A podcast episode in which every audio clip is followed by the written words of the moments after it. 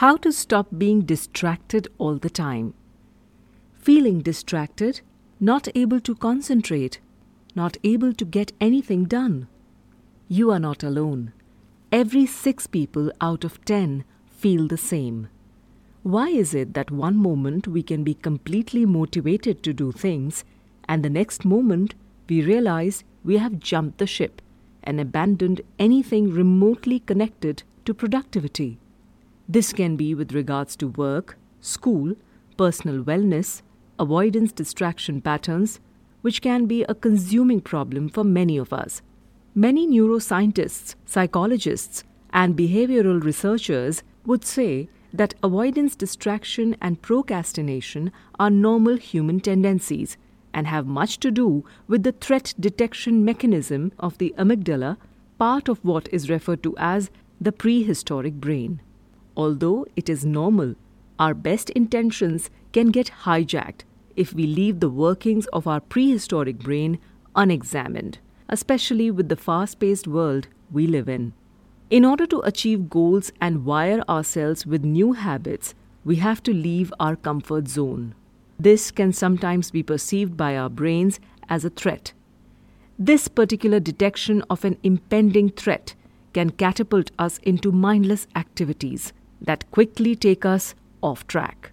The good news is, once we have an awareness of the way we work, we can practice self observation and redirection. Here are four simple ways to break through subconscious patterns of avoidance and distraction. First, compassionate observation. In order to change, one should be able to notice and identify the patterns. When it comes to patterns of avoidance and distraction, avoid beating yourself up about it. Instead, commit to compassionate self observation.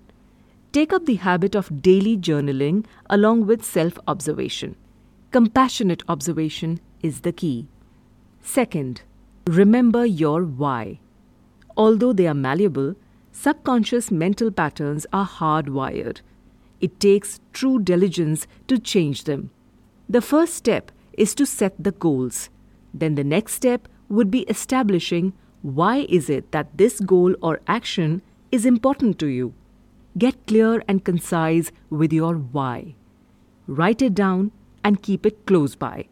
If you do not feel compelled by your why, your goals may be off target with what you are aiming to achieve. Third, support the future you. Ask yourself questions.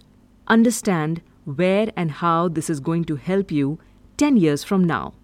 We, humans, are addicted to immediate gratification instilling the habit of pausing and reflecting on how your actions today will affect your physical and mental well being down the road can have a profound effect on your daily habits. Fourth, set attainable and concrete steps. Setting goals for yourself is a great way to reach them, but setting attainable goals is the right way to go about it. Create a chart of attainable, concrete steps toward your goal. This can be journaled or put up as posters in your room for motivation. In the vortex of avoidance and distraction, feelings of hopelessness consume your mind when focused on the road ahead. Create concrete, actionable steps to move you closer to the goal or task at hand. What small action can you manage today? You don't have to get there all at once. From all of the above points, one should also realize that what you are aiming for to overcome is subconscious. It takes mindful awareness, patience, and time to reveal what is hidden and to create new habits. This awareness is at the heart of all transformation. Remind yourself that every single day is new and that it is never too late to begin again. Don't let yourself forget that.